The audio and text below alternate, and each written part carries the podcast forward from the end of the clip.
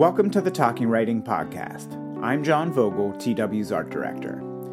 In this episode, founder and publisher Martha Nichols speaks with playwright and author David Santos Donaldson. David's debut novel, Greenland, was published by Amistad Press, an imprint of HarperCollins, in 2022. It met with critical acclaim from a wide array of voices, such as television and movie producer Howard Rosenman, whose works include Call Me By Your Name and The Celluloid Closet.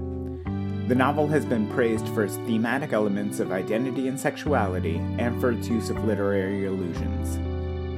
In their wide ranging conversation, Martha and David talked this past February about Greenland, which has just been released in paperback.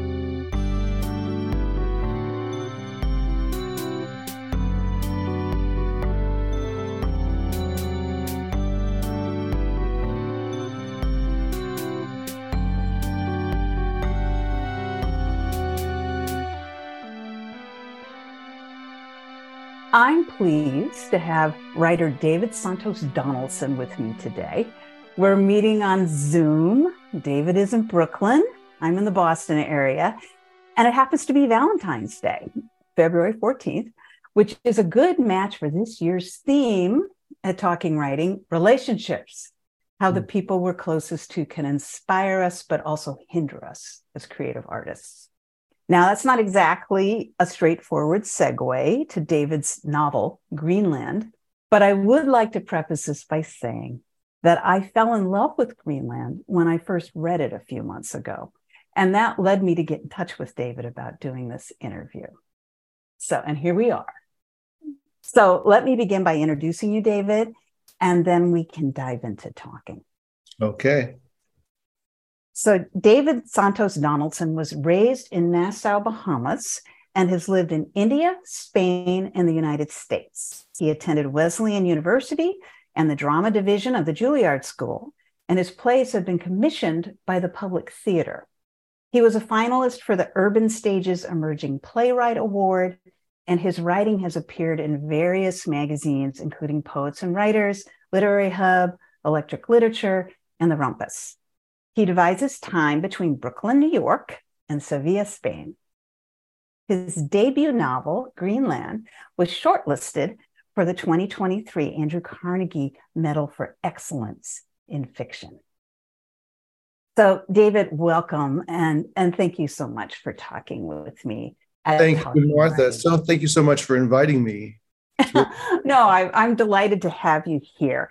Uh, I'm going to start by asking you to describe the novel.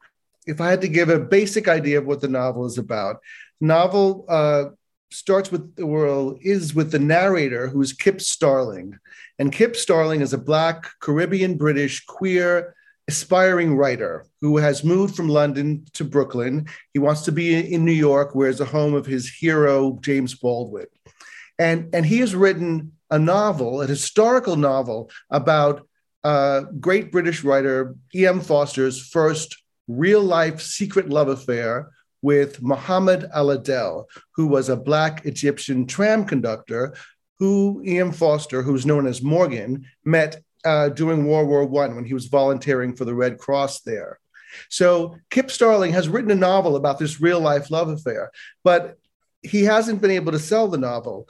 And finally, after a year of he and his agent trying to get someone to publish it, one of the biggest legendary editors uh, that exists says that she's interested with two big caveats. One is that he rewrite the entire novel from Muhammad's point of view before he had written it from Morgan, who was E.M. Forster's point of view. And the other caveat is that he do it in three weeks because her publishing house is being brought out by, by a big conglomerate in a month. And so she'll need to read the book at least a week. So he has three weeks to write the book from Muhammad's point of view, completely rewrite it. And Kip is desperate to be published, a, published author. This is his dream and it's sort of his obsession. And so he doesn't back down from this challenge and he goes about it in a quite manic and crazy way. He locks himself in the basement and decides he's going to not come out until he finishes. He's got a supply of, of, of coffee and crackers and water, and that's all he's got, and he's going to do it. Um, but as he delves into the process of telling Muhammad's story, he starts to it opens up my editor came up with this phrase and i think it's great he opens up a proustian portal to his own life he and muhammad have so much in common. They're both queer black young men who are negotiating the relationships with colonialism and with older white men and with whiteness in general. Uh, and soon the lines between kip and muhammad starts to merge to the point that muhammad begins to possess kip. And from there, strange things start to happen. And eventually, somehow, we end up in Greenland, where Kip, at Muhammad's urging, has gone to find the wilderness to find his true voice. And stranger things still happen in Greenland. Well, and I would add to confront the great whiteness with a capital W. Oh, that's that that's exactly great. I mean, that's to your point. That was, you know, some people ask, not knowing much about the novel and having read it, said, Greenland, what does that have to do with uh, E.M. Forster or blackness or anything? And it's in a way, it's sort of a metaphor in a way too, because like you just said, Greenland is a land of whiteness, mostly. Well, yes, and one thing about this novel is that there are there's a sort of incredible layering of um, literary influences and um, voices and echoes and uh, including you you mentioned started out i mean obviously forster but um but also uh, james baldwin ralph ellison being locked down in that basement. Yep. and ellison exactly. Um you know but there are also other things like august wilson T- toni morrison uh chekhov with a gun. You know i mean there's a many many many many references. And some of them are uh directly referenced in the text. Yeah. And I do think that there are some, as you might talk about this in a little bit, some autofictional kinds of um, aspects to this story too, and the way you kind of there's the channeling of Muhammad's voice. There's also the channeling of Kip's voice, right? Mm-hmm. But um, I thought we should start. We're going to have you do a, a few readings, mm, sure, um, from the book. Um, and I thought maybe it would be good to start with um, one that is Kip, and sort of towards the beginning. Um, it's the one that starts on page 72. Sure. Um, and why don't you just read that whole section, starting with I have to admit, Ben is right. And Ben is Kip's white lover. Right. right? They're living in this house together, but uh, Kip's yeah. down in the basement. Yeah. It's Ben's house. They're living it in Fort Greene. Yes. Yeah. I have to admit, Ben is right. I've been obsessed with the idea of being recognized by the publishing world. For me, it's been larger than romantic or friendly love, this monstrous need of mine. The reason I'm so fixated on getting published is that it, the giants of the publishing world are, to me, the gatekeepers who say whether or not I matter to the entire world.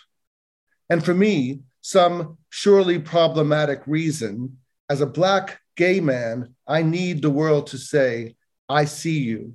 You matter. I know you exist. Several years ago, Ben told me about a famous experiment conducted in the 1970s by the developmental psychologist Edward Tronick. It was called the Still Face Experiment. Tronick filmed hundreds of pairs of mothers holding their infants. He then instructed the mothers to suddenly stop responding to the child. No reciprocating smiles, no frowns of concern, no widening of the eyes. The babies were to get no indication at all that they were being seen by their caregiver. To the infants, it must have seemed as if their mothers suddenly ceased to exist. After three minutes of trying various tactics to get the mothers to respond, smiling, crying, kicking, giggling, pouting, every single child lost its shit. Complete meltdowns from every child in the experiment. Nothing could distract or console the child from the pain of the mother's still face. If we are not recognized by those who we need, we lose our shit. As adults, we don't show it like babies do. We've developed strategies, just as many of the babies in the Tronick study eventually did, to disguise or bury or un, our unbearable pain. But even as grown-ups, we are no different. The pain of not being seen is still unbearable. We need to know we exist, that we matter. And the fact that the publishing giants are, by and large, mostly white also means I'm stuck with waiting for white approval. Oh God, admitting that feels repulsive. But I have to confess, as pathetic, painful, and lame as it is, this is a sad state of affairs I haven't yet resolved. It's humiliating to bear my faults so blatantly to you. But Kip Starling's motto remains the same seek only truth, no matter how ugly and shitty it is.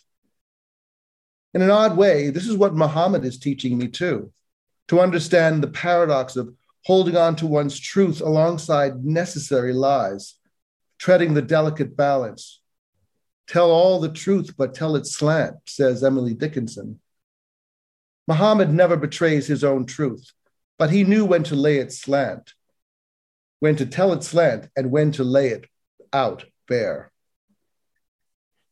Thanks. That's I again, it introduces so many of the themes that keep echoing through yeah. this, particularly Kip's insistence that he's telling the truth and trying yeah. to get to his true voice. Right. Yeah. And trying yeah. to find his voice, right? And you know, right. my take on it is is the more you say I'm telling the truth, the more you're perhaps at least lying to yourself or at least not seeing everything that is is in fact happening or going to happen.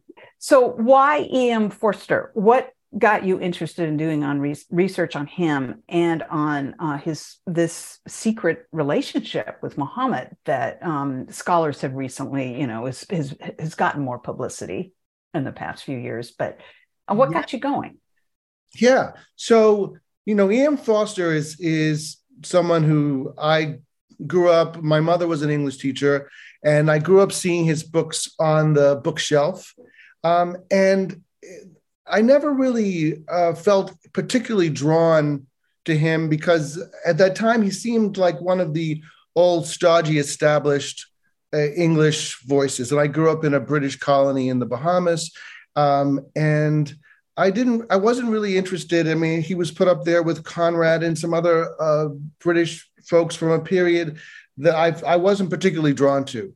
Um, and so it wasn't until I was in college when uh, I realized, um, and he didn't come out. Well, he wasn't didn't actually come out in his entire life as being gay. So when he died in '70, uh, after that, it was started coming out with his posthumous novel Maurice. Uh, but um, when I found out in college that this writer was gay, and it was sort of the same time that I was sort of realizing that I was gay, I said, "Oh, this this this old book that was sitting there uh, was by this gay man all the time, secret, secret, secretly sitting up there, being like me in some way. So then I started reading a little bit of Forster, and I fell in love with his voice, his sort of very casual, uh, seeming voice, but also he's very slyly deep in, in a way that that it doesn't that creeps up on you. And so I fell in love with his voice, but I also felt a little guilty for falling in love with him because at that time he was not really cool uh, and in vogue. And, you know, and it was much more, you know, I was, there were other writers who I did also loved that were cooler. Like, you know, I was reading Toni Morrison, of course, and, and uh, Rushdie and all these people. And I was like, you know, people of color who were also uh, great writers. So I felt secretly uh, like I was betraying uh, some sort of uh, my identity to be loving Forster.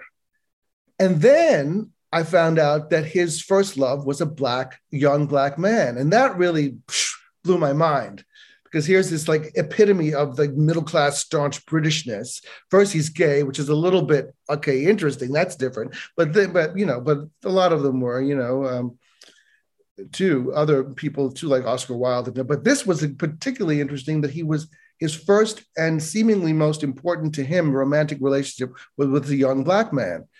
Uh, and I just became so curious about how that relationship worked because it it it did like my character Kip. It did seem to parallel some of the situations I was finding myself in in, in dealing with with white people romantically uh, and dealing with colonization and all, all the all the issues that uh, were there in that relationship. I think that that uh, I dealt with in my life too.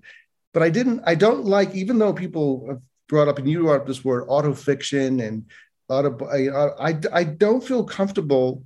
I know it might sound strange, but I don't feel comfortable writing about myself, really. Mm-hmm. In fact, not only comfortable, I feel bored writing about myself. So the idea of making it about Muhammad and, and E.M. Forster was an easier way for me to sort of explore these issues and a more interesting way for me.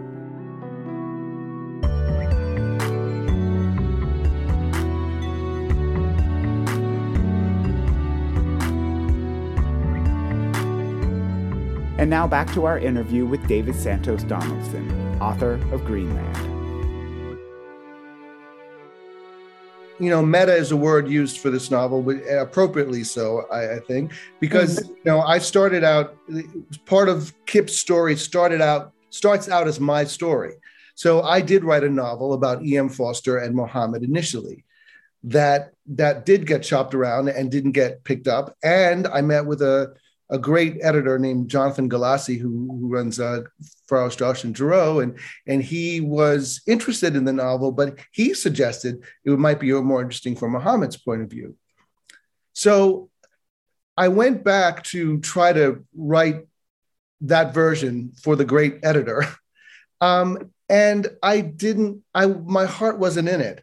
I, I had ready researched for years and written this material and been over E.M. Forster and Muhammad, the you know early 1900s, and I was so sick of the whole period. I was tired of being in that world, and so uh, part of my frustration came out in the voice, uh, another voice, while I was trying to write the Muhammad and Muhammad novel. I would just like rant on the page myself before I started writing, and that voice turned out to be Kip and and then that got more i said oh this this makes me feel more alive.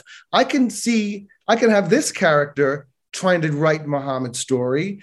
And then i can have him throw in all kinds of things his poetry sort of his his ideas of essays of what he thinks about things you know I, I, so i initially so at that point I decided it's going to be, I'm not going to write the novel that Jonathan Galassi probably wants, but I'm going to write this crazy thing that excites me to do it.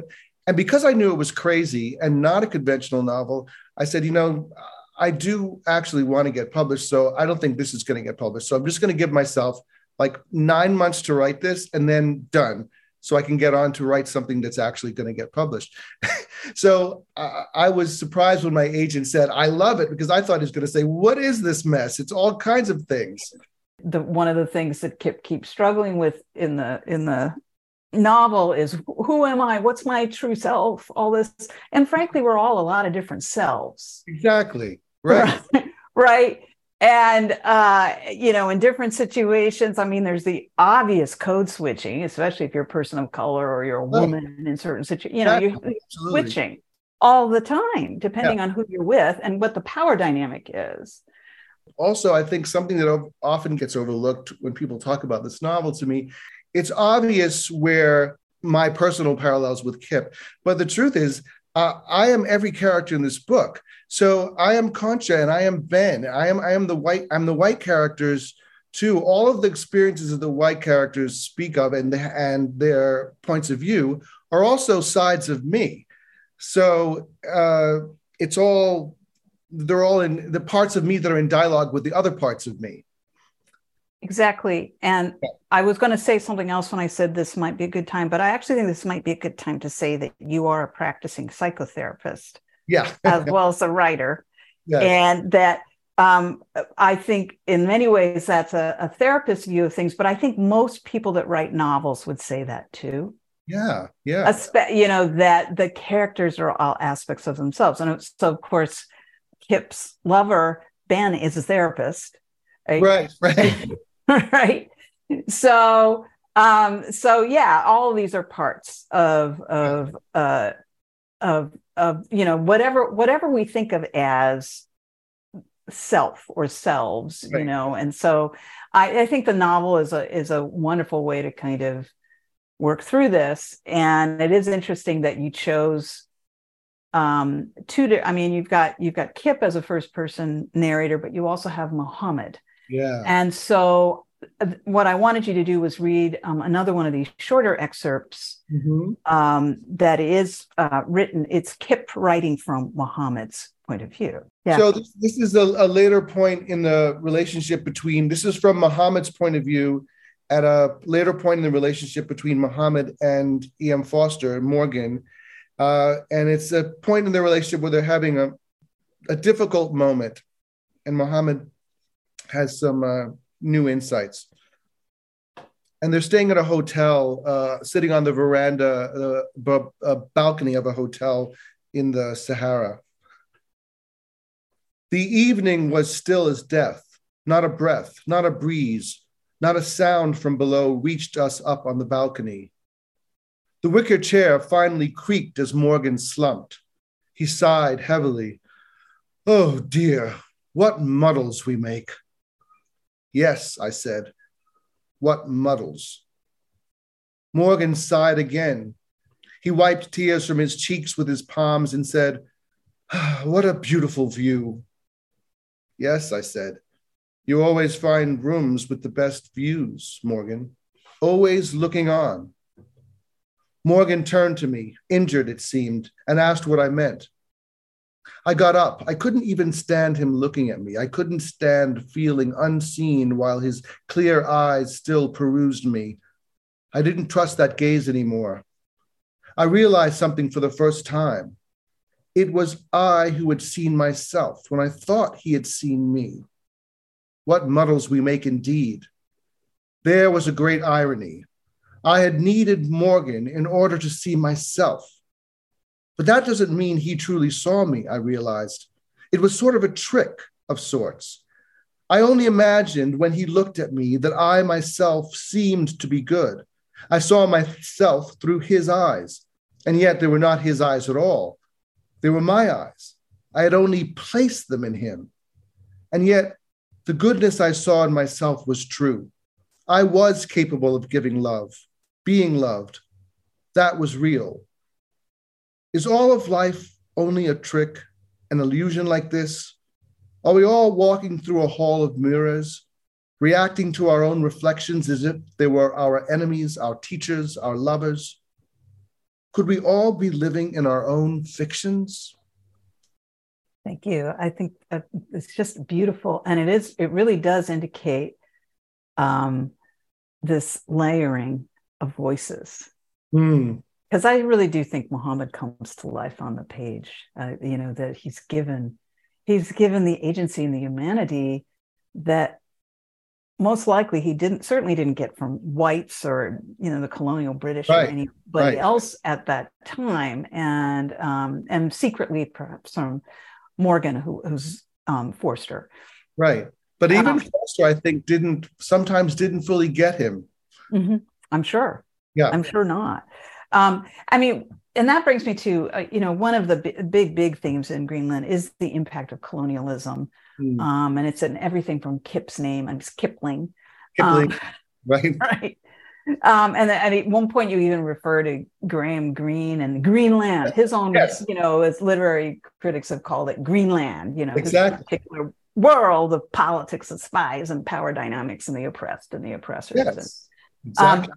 so, um, more than anything, I felt that this novel got across how somebody can be colonized internally by those in power, Hmm. um, taken over by voices that uh, don't feel like their own, um, but are still kind of take over. I mean, can you say more about that, or does that resonate with you?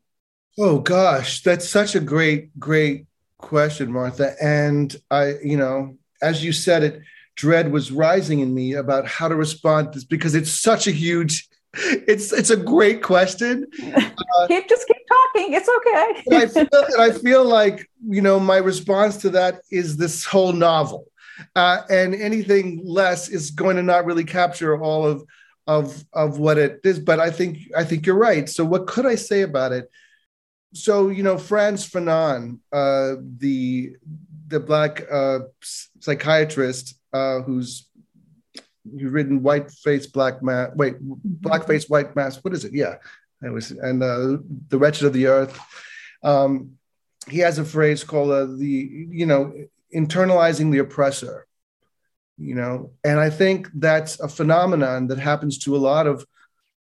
Uh, I shouldn't say a lot of. I think maybe across the board. It happens to colonized people um, in general because we're indoctrinated, poisoned by the, by this by this stuff that it's an entire mentality of, of of whiteness, which mm-hmm. is sort of a default, unconscious default preference for Eurocentric values and characteristics. Um, and it's really hard to escape that. Um, even you know I and it doesn't one can have pr- a lot of uh, self respect um, and hopefully uh, nurture that but it's still in the air this uh, in the oxygen we breathe this this sort of this whiteness.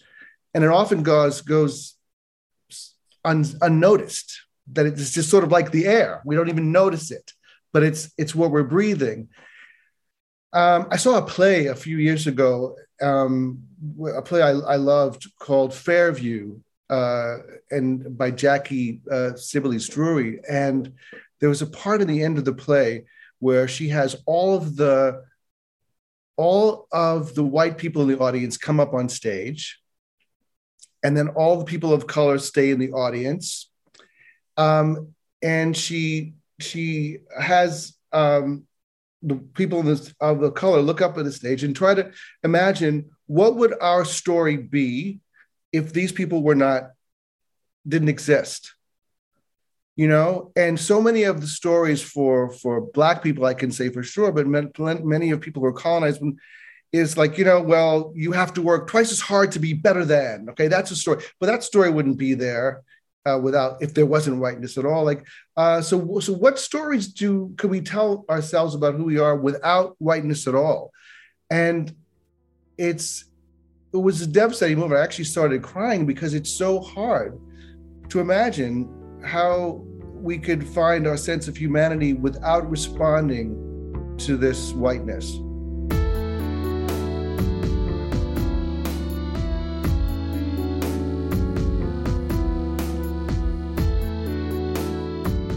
And now back to our interview with David Santos Donaldson, author of Greenland.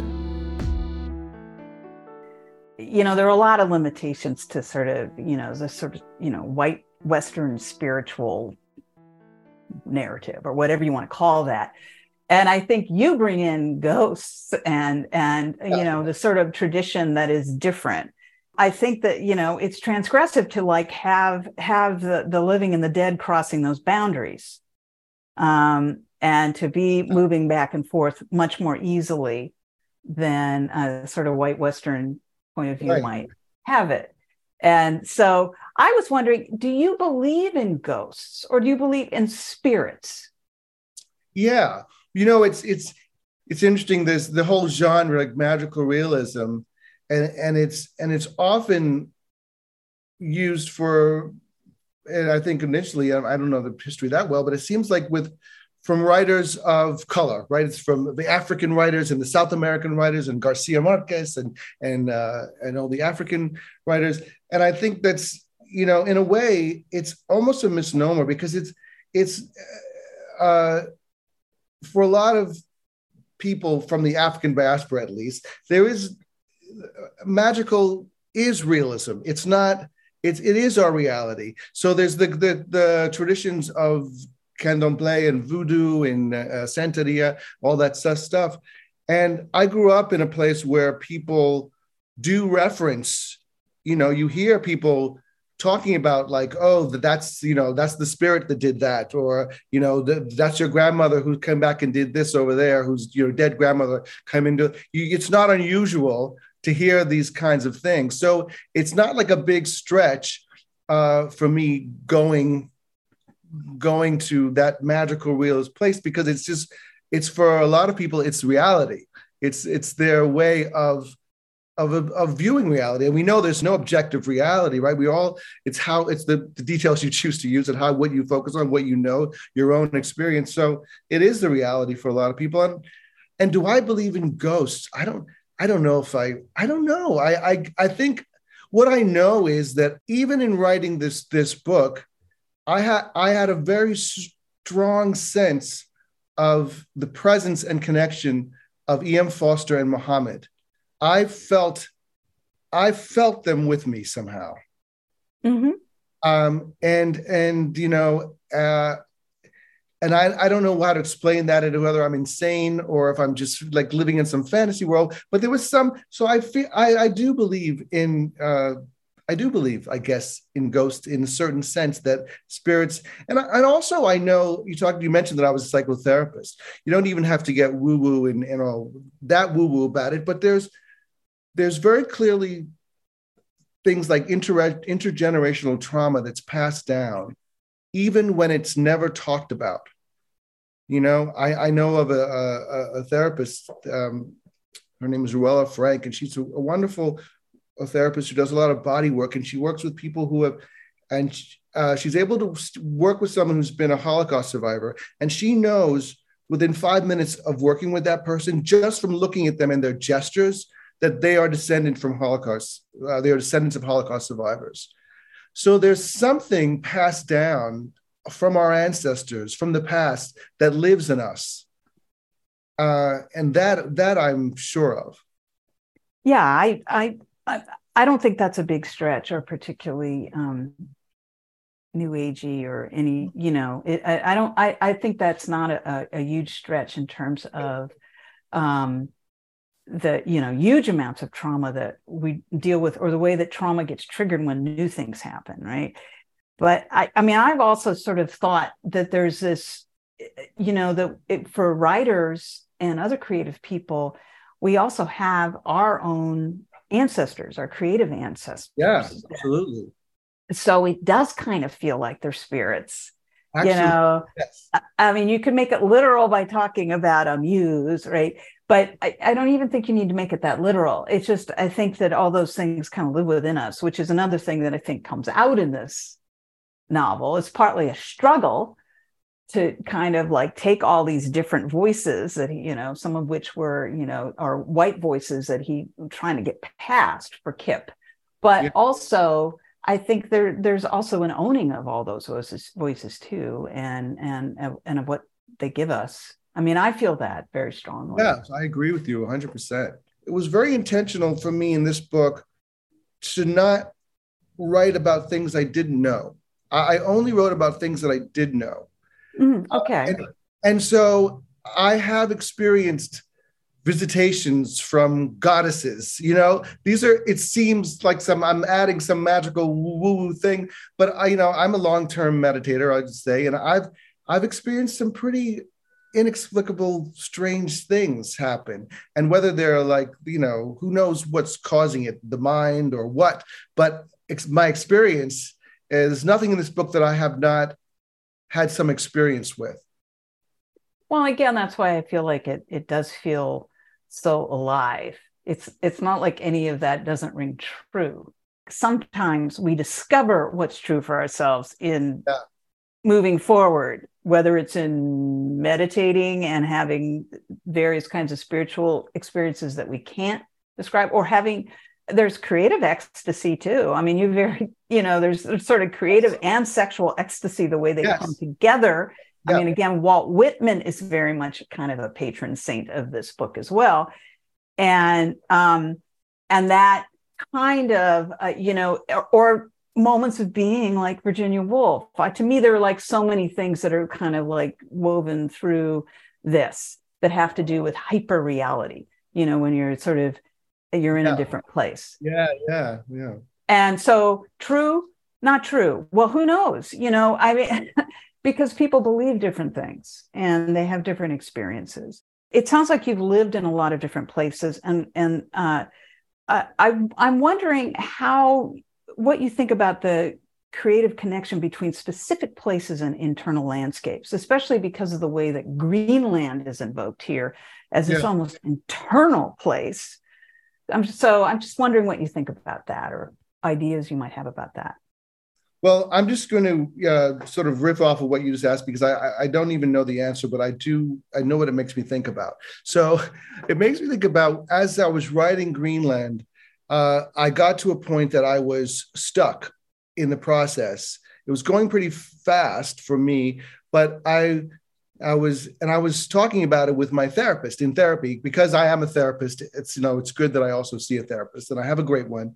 So. Mm-hmm uh, and I was saying I'm stuck with with with I have this character and he's in the basement, um, and there's not much narratively I know I can do unless it's all like flashbacks or you know like I you know I'm like I but I need to move the I need to move the story forward. So and he but he's stuck in this basement. Um, and he can't bust out unless it's I, I didn't couldn't figure out like what to do and my my therapist says well he's to have to go to the wilderness because I because I was telling him that my that, that that that he was like trying to go to the wilderness metaphorically and then my therapist says no well, he's going to have to go to the wilderness and no he didn't say he he said you're going to have to go to the wilderness and I said what do you mean like me or my character he goes I don't know maybe both so I actually said, "Oh my God, that's a that's probably true." Like I've got it. So I actually thought, do I have to go like like Thoreau and and build a house in Walden Pond and and live in a hut somewhere? like maybe that's what I have to do. Uh, and eventually that didn't work out. It was during COVID and all everything upstate was extremely expensive and taken. And I decided happy to stay in my apartment in Brooklyn. But uh, but Kip got to go, uh, and he got went to Greenland. Um, so sometimes we have to go to the wilderness, uh, not only metaphorically but but but physically. I know for me, you know, I live in in New York, and uh, as you mentioned, live different places, and I grew up uh, mostly in the Bahamas, but also living in, in Spain for a while, in India, in London, uh, and and in the United States too. So I grew up living in a lot of different places, and you know when when um, my father died a few years ago, uh, I, the home in the Bahamas was uh, sold, and so I didn't have a place there to live, and I'd never experienced being having only one home to live in because that's not the way I grew up. I know some people it sounds really extravagant to have lots of homes, but it wasn't. It isn't just that. It's I had family in all these different places, so a sense of myself was in in different locations, and so it's hard for me to conceive of myself as just being from one place, uh, and um, and so I'm a person. As I say in the Nowherean, at the in the book, a Nowherean. Mm-hmm.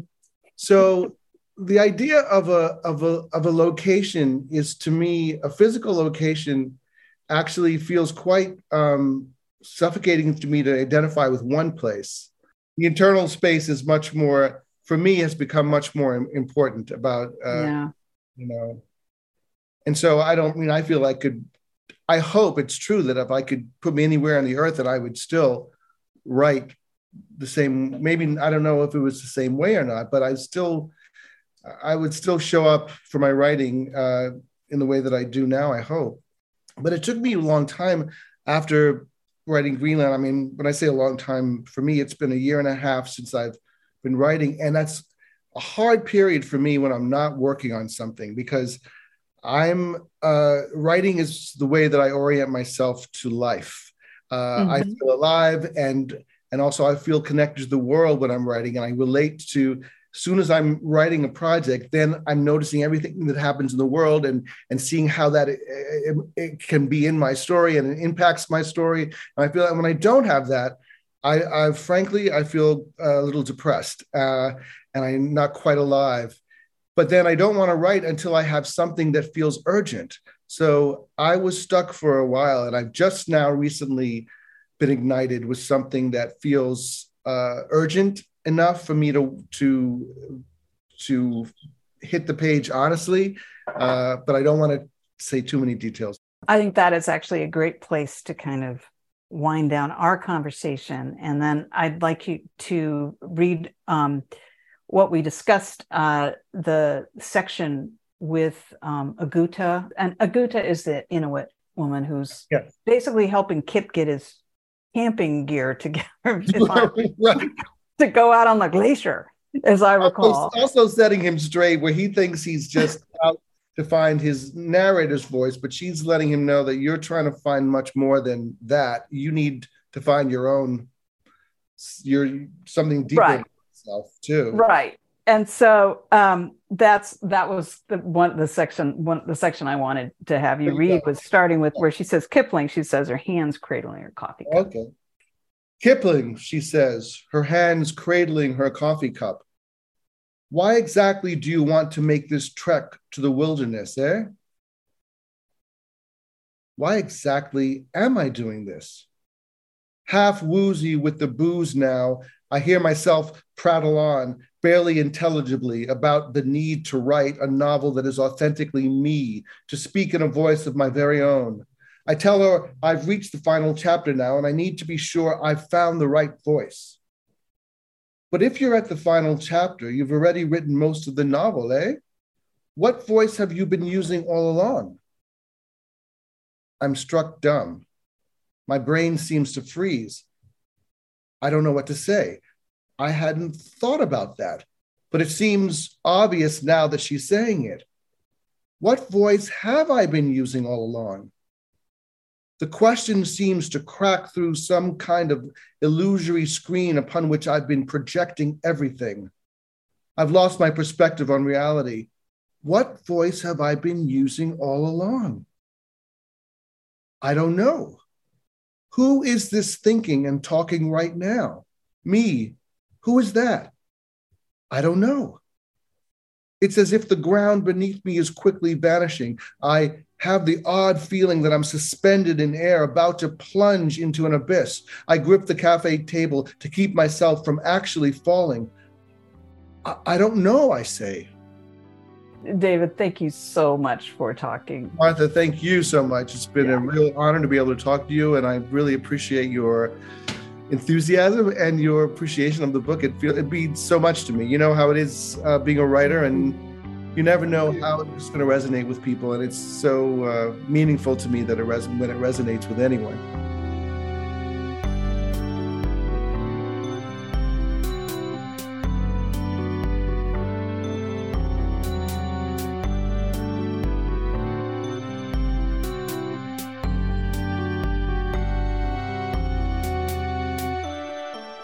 Thank you for listening to the Talking Writing Podcast. We're an independent literary site and nonprofit organization based in the Boston area, but with contributors from around the world. Since our founding in 2010, we've relied on donations to keep publishing and podcasting. To donate to TW, you can use the donate button on the rss.com page of this podcast or visit talkingwriting.com slash donate. And of course, feel free to drop us a line at editor at talkingwriting.com.